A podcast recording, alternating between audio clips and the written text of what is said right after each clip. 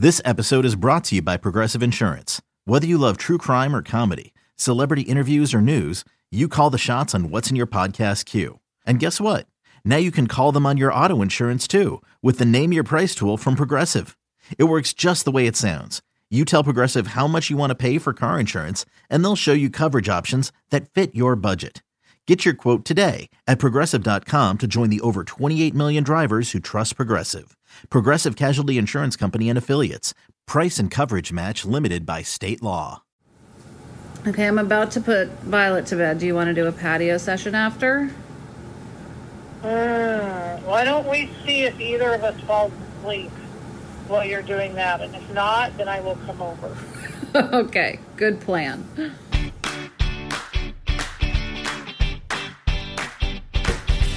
Hi, and welcome to Happier in Hollywood, the podcast about how to be happier, healthier, saner, more creative, more successful, and more productive in a backbiting, superficial, chaotic, unpredictable, fundamentally insane world. I'm Sarah Fain, a TV writer and producer living at the moment in Puerto Rico. And with me is my high school friend and writing partner, Liz. That's me, Liz Craft. On this podcast, we talk about being writers in Hollywood, how we balance a career and friendship, and how to survive the war of attrition that is life in Los Angeles. Today, we're going to talk about how everyone is right, which can make things feel oh so wrong. Then we've got two questions from the mailroom. Plus, we're going to talk about a tool of the trade in the craft and Fain. Finally, this week's Hollywood hack will help you relax when relaxing seems impossible. But first, we have an update. We want to thank everyone out there who wrote in with their bug spray suggestions.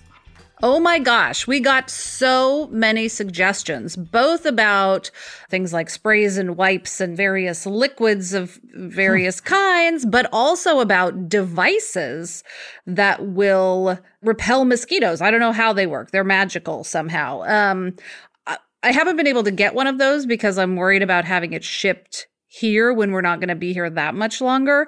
But I am definitely getting one for Minnesota, which is also a mosquito kind of place. Yes, because further updates, Sarah, you're going to spend more time in Minnesota after Puerto Rico. You're going to go from here to Minnesota to Ojai. So once again, you'll be in the closet in Minnesota recording, but not for several weeks. Yes. Um, also, want to thank everyone for their bug bite remedies. If you actually get the bite, there are things you can do to make them feel better, which we did not know. So thanks, everybody. Okay, Sarah, it is time for From the Treadmill Desk of, in which we discuss what's most pressing in our work psyches. This week, it's everyone is right. So we yes. have to explain what this means. Yeah. So last week we talked about, I think it was a listener of Happier with Gretchen Rubin, right, who wrote in about cussing and discussing. Yes. The idea that you start a difficult conversation by saying, okay, we know there's going to be some cussing and discussing, and then it kind of lightens the mood. Yes. And so we are fully embracing uh, cussing and discussing uh, because there's just a lot of it going on right now. And one of the things that makes cussing and discussing extra challenging is that everyone is right.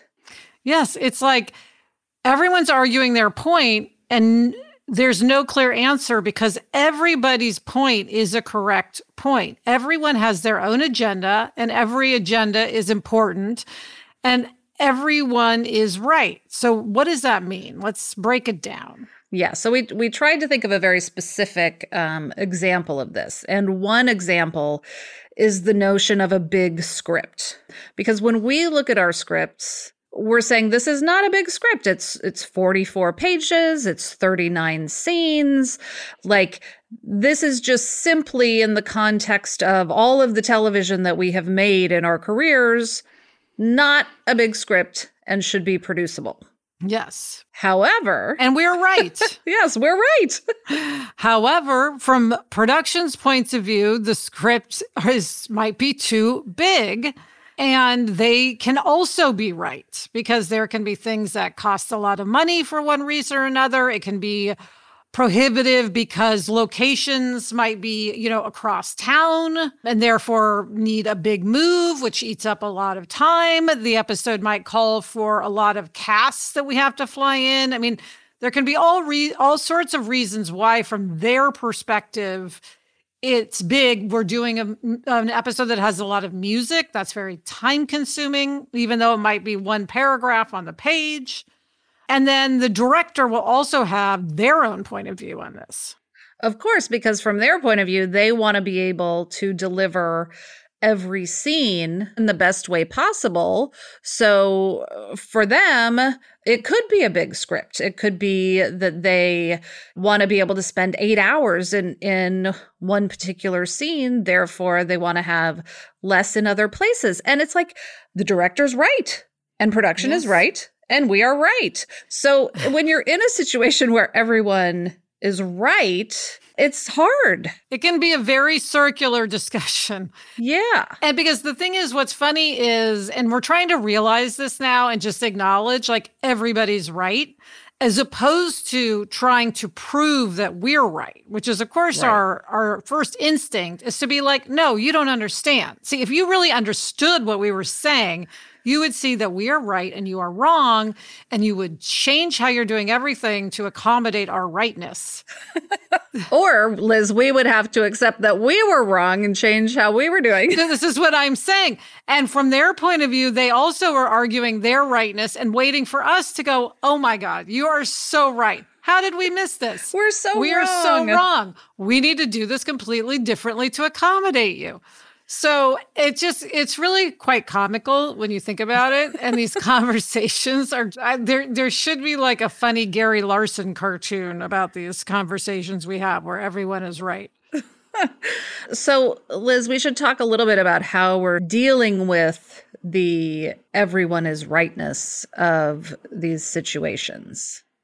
Yes. Our first step that we've found helpful is just to acknowledge it as quickly as possible. Yes, to ourselves and others, to just be like, yes, you're right. Yeah. And we're right. And we're right. Staying calm is the best thing we can do. Now, that's also the hardest, of course. It's the hardest, but interestingly, I feel like as we have come to this realization, because I have to say, this is not always true. We happen No. to be in a situation where it is true, Right. But I would say it's pretty unusual for for a everyone is right situation to pop up. Although I do think when you're in production on a television show, it's often the case. Less so than in this particular situation, but yes. But I think now that we have acknowledged it, both in the minute to minute conversations and just overall, it is easier to just be calm and accept that we are in this interesting place mm-hmm. of, all right, everybody's right. So we just have to figure it out. Yes, which leads to Sarah, something you realized recently was that we just need to commiserate. Sometimes people just need to know that you hear them and that you understand that they're in a tough position and that you commiserate with what they're going through.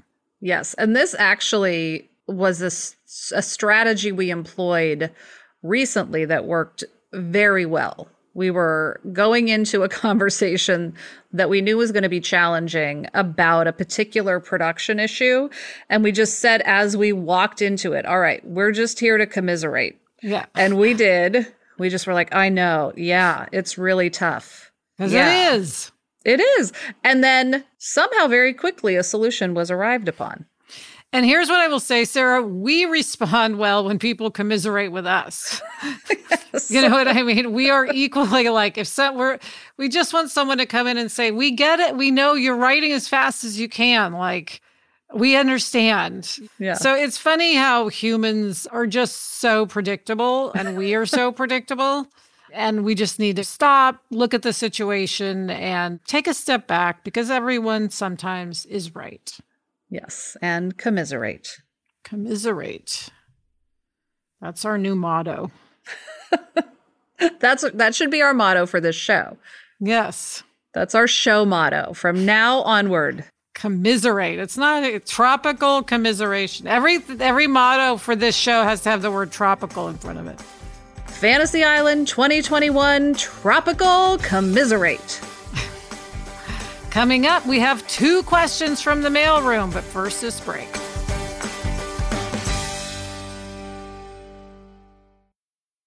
Okay, Liz, it's time for our mailroom segment where we answer questions from the mailroom. Um, we got an email from Sarah. She wrote, let me set this up. I started talking to a guy on a dating app who lived about 90 minutes away. Due to our busy schedules, he's a lawyer, I'm a trained chef who runs a hospitality consulting firm. We started talking but couldn't plan a date to meet until two weeks after our match on the app. In the interim, he asked me to watch the show Billions on Amazon to give us something to do and discuss together before we met for our first date. He asked for my take on the show, and this is where the breakdown of our match, as well as my question, lie. I saw stark contrasts in imagery and use of colors. The broker lead is always pictured in pristine white settings, modern and ultra clean. His wife is blonde, while his nemesis, the DA's wife, is a brunette who dresses in full dominatrix garb. The DA is also constantly featured in dark tones, mahogany woods, heavy books, etc.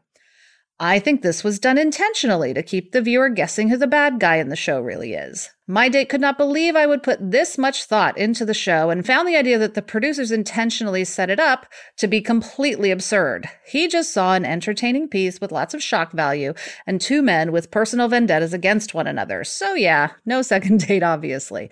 The thought still intrigues me, though. Am I completely off base? How much do you, as writers and producers, try to convey with imagery? How intentional are your scenes? Well, Sarah, you'll be happy to know that you are right. He yes. was wrong. yeah, this is not a case of everyone is right. You're no, right. you're right. He's wrong. A hundred percent. The fact that one person is eh, they are living in a white space and another person is living in a dark, heavy space, or you know, their office is a dark, heavy space is absolutely intentional. What they wear is absolutely intentional. That's why you know, when we talked about going to doing our show and tell for Fantasy Island, one of the things you're talking about is how you are expressing each character in their wardrobe, in the settings in which we see them, in the color palette that you're surrounding them with. And yes, hair color can absolutely be a part of that. It can also be random. I will say that's the one thing where you're like, if you have the best actress, you just go with that actor. Yeah, but sometimes people have an actress dye her hairs. True. Yes, we have. So it absolutely is intentional. And I mean, by the way, I would think all the production designers and costume designers and set decorators and all of the people out there would not appreciate this guy thinking they just slapped some stuff together and put it on screen. Everything is intentional. Yes, no, everything in the written words on the page and in where we set a scene, you know, why it's in a living room versus a bedroom, for yes. example, versus a deck. Like every single choice that you see on a screen is definitely intentional. Yes. So you're right. He's wrong. okay, Sarah, now we have a voicemail question from Becky. Let's listen. This is Becky. My question is You guys have been working together for so long and you're good friends. How do you navigate those times when you don't see eye to eye? Uh, a year ago, yes, in COVID, three awesome ladies and I decided to open a business, a travel agency business. And that's been a whole journey and it's been awesome and amazing. And sometimes we don't all four see eye to eye, and we're really good friends and I just was wondering how you guys manage those situations where you may not see eye to eye, but you want to preserve the business, do what's best for the business, as well as remain good cooperative working partners together. So, thanks. And again, love the show. Have a great day and enjoy the Grand Reserve. It's so lovely. Okay, Becky, thank you. That is a great question. Yeah, Liz, Becky left us another voicemail where she said that she was here right before we were, which is crazy. I know, that is. I love it. Come to Puerto Rico. Enjoy the sun. Indeed. Okay, so how can Becky and her friends maneuver this territory? Well, four is a lot. I mean, two is easier than four because it's easier to get two people to agree than four people to agree. I think there's yes. an obvious thing, which is that they can vote on issues and, and just accept that the majority rules. But then they may be two to two and, and then have a stalemate. Right. But that also necessitates that whoever is on the losing end fully accepts Yes. and doesn't sort of hold any animosity about being on the losing end. Yes. And it's interesting, Sarah, because, you know, people ask us all the time how we deal with our partnership. And my answer is always the reason it works is because we have the same level of ambition. Right. And we also have the same values having grown up together, which of course also helps. Um, but like if you have the same goals, then it's very likely that the four of you will make the same decisions. If you don't have the same goals, it is extremely unlikely that you will make want to make the same decisions. So, I mean, I think everybody needs to be really clear about what they want. Like, if this is a hobby for one person and for someone else, they're seeing this as the main source of income for their entire family, for instance, you're not going to have the same goals, very possibly. And that's going to lead to a lot of conflict that could actually get quite ugly.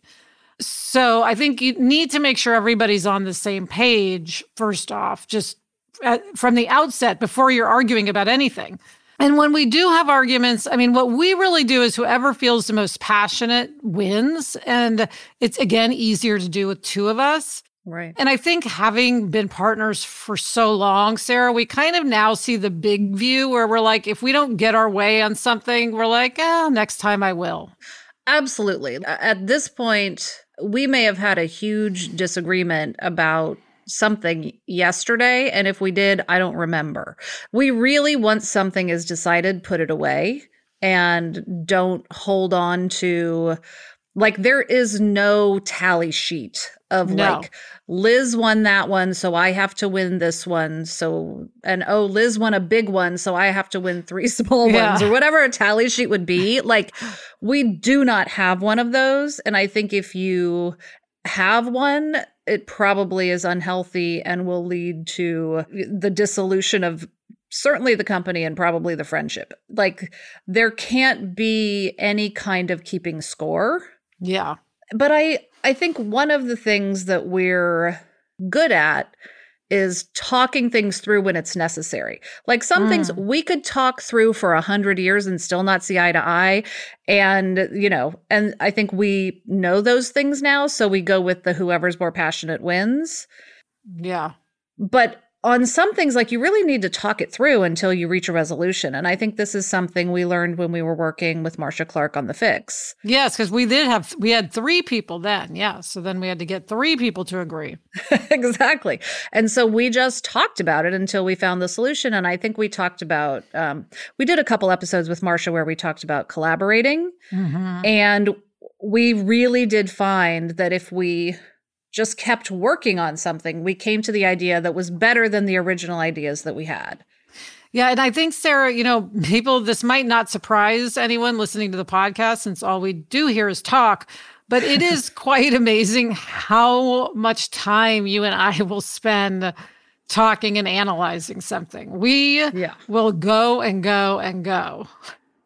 Yes. And sometimes that can just be a circular thing that isn't fruitful. And sometimes it's incredibly productive. So you have to kind of know the difference. And you also have to know that there might be a couple people in your group who don't want to talk things through. And there might be a couple people in your group who do. And that again goes to why I think it's probably harder to have four than two. But if you're going to have four, you really have to be accepting of the differences within your group. And find the humor in them. Yes, And- laugh. Laugh. Laughter. Take time that's to key. laugh. Yes. And Sarah, might I suggest that all four of you, Becky, take my sister Gretchen Rubin's four tendencies quiz. oh. Because if oh. everyone knows each other's tendency, it can help you understand how you work, and that can help your communication improve, and that can ease your way as you go forward in this endeavor. Yes. So go to GretchenRubin um, dot com and you will find the tendency quiz and and then tell us what your tendencies are. We're curious. Yeah. So good luck, Becky and friends. Thank you so much for your voicemail. Good luck with your company. That's a that's a great company as we're sort of starting to return to being able to travel. That's a great field. So good luck. Good luck. Okay, Sarah, it is time for the craft and Fain, in which we talk about the craft of writing. Today, we have a tool of the trade. It's like a subset of the craft and Fain. um, and it is a tool of the trade that has changed our life. And it's not an overstatement to say the lives of the entire writing staff of Fantasy Island. We have discovered something that none of us knew existed. Uh, we have never seen that is the most wondrous thing. And it is an item called Jumbo Neon Dry Erase Whiteboard Magnets. Can you explain what these wondrous things are, Sarah? Yes. Now, I should say we stumbled upon them purely by accident. Yes. So, one of the strategies for breaking a story on a whiteboard is to have these sort of little magnet tiles that you write a beat on and then you stick it on the board. That's what we did on the fix, but they were just like white pieces of magnet that you stick on the board. Very unexciting, not really the right size. So we asked, though, since we have these whiteboards here in Puerto Rico in our writer's room, we asked for some of those. And what we got instead are these jumbo neon dry erase whiteboard magnets, which are so perfect. Okay, first of all, a pack of them comes in multiple colors. I think there's four or five different colors in each pack. And they have a strip at the top that's a slightly darker shade. So that's where you can put the location of a scene. So you can be like exterior dock and then write down what happens there on the main part of the little magnet tile. And they're big enough. Like that's the other thing. They're big enough that you can really write down what's in a scene, but they're not too big. I mean, these things are game changers. I know. They're eight by 10, we should say, the ones that we have. Um, and what's great is when you're breaking a story, and I'm sure it's true for lots of type work projects, you want to differentiate, like we differentiate between characters. So we would always like write Rourke in a red marker and Ruby in a green marker and Javier in a black marker, whatever it is. And that's how we would distinguish. Well, now we can just use the card. The whole background is a character's color, and it's just so easy to distinguish. And they're just so easy. Like you just erase them if you change the scene, and, uh, and you can move them around to restructure an act. They're really wonderful, but I have to say they're not inexpensive. They're very They're actually expensive. quite expensive. If you need enough cards, which of course you will, to break an entire episode, uh, it's going to be quite an investment. Just for 12 cards, it's $42. And you really need a lot of these cards. Yeah. You need at least like 40 Yeah. minimum. Yeah. But worth every penny for us, Sarah. I mean, never will we use anything but these again. Absolutely. Aside from a computer Yes. and the actual markers that you use to write on them, I feel like they're the most important tool we have. yes. And I think all sorts of industries could use these. So just everybody check them out. Check them out. They're a wonderful tool of the trade. Okay, coming up, we have a reading Hollywood hack. But first, this break.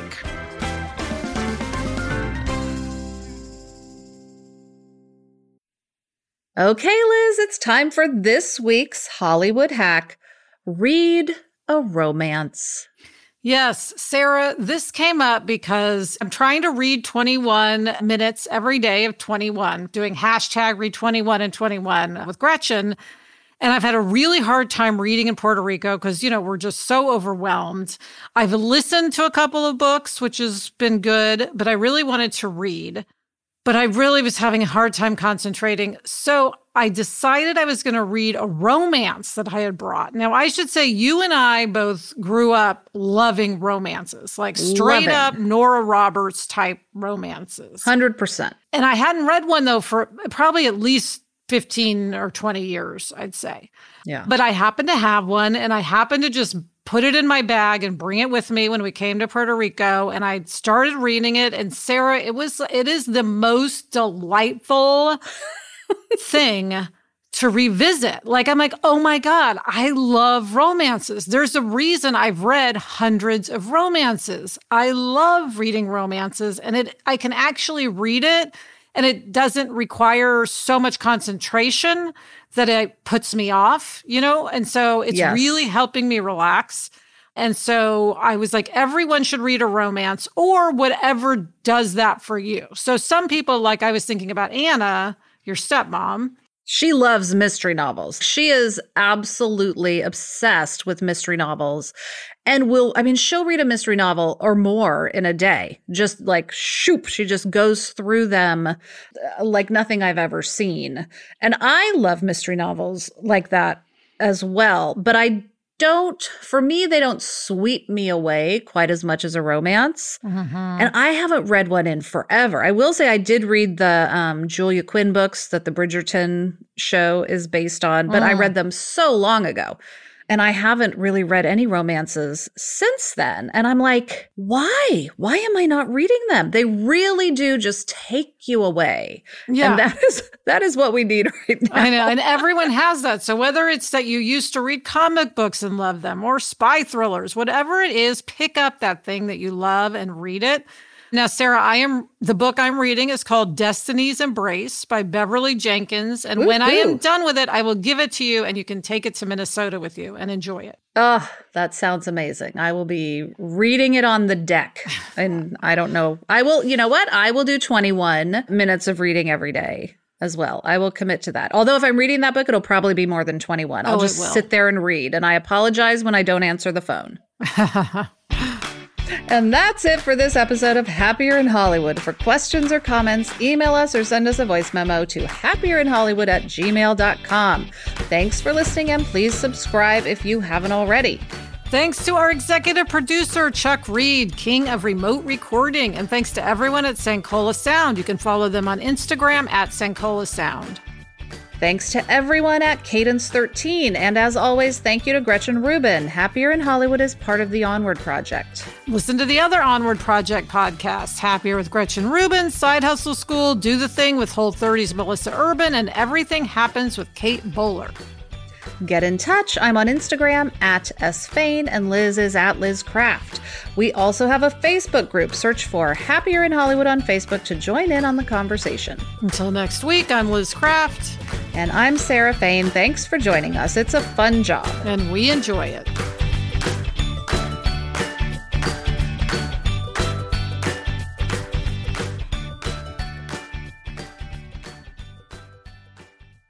Every scene in a really wonderful. What, Liz? You just frowned. Oh, You made a just my face. thing dinged. I didn't know if you heard it. Oh, I thought Sorry. I said something terrible. Oh, no, I was frowning at the dinging of my computer. Sorry. Didn't hear it. Um, I wasn't even listening to you. okay oh, okay. And then from the director's point of view,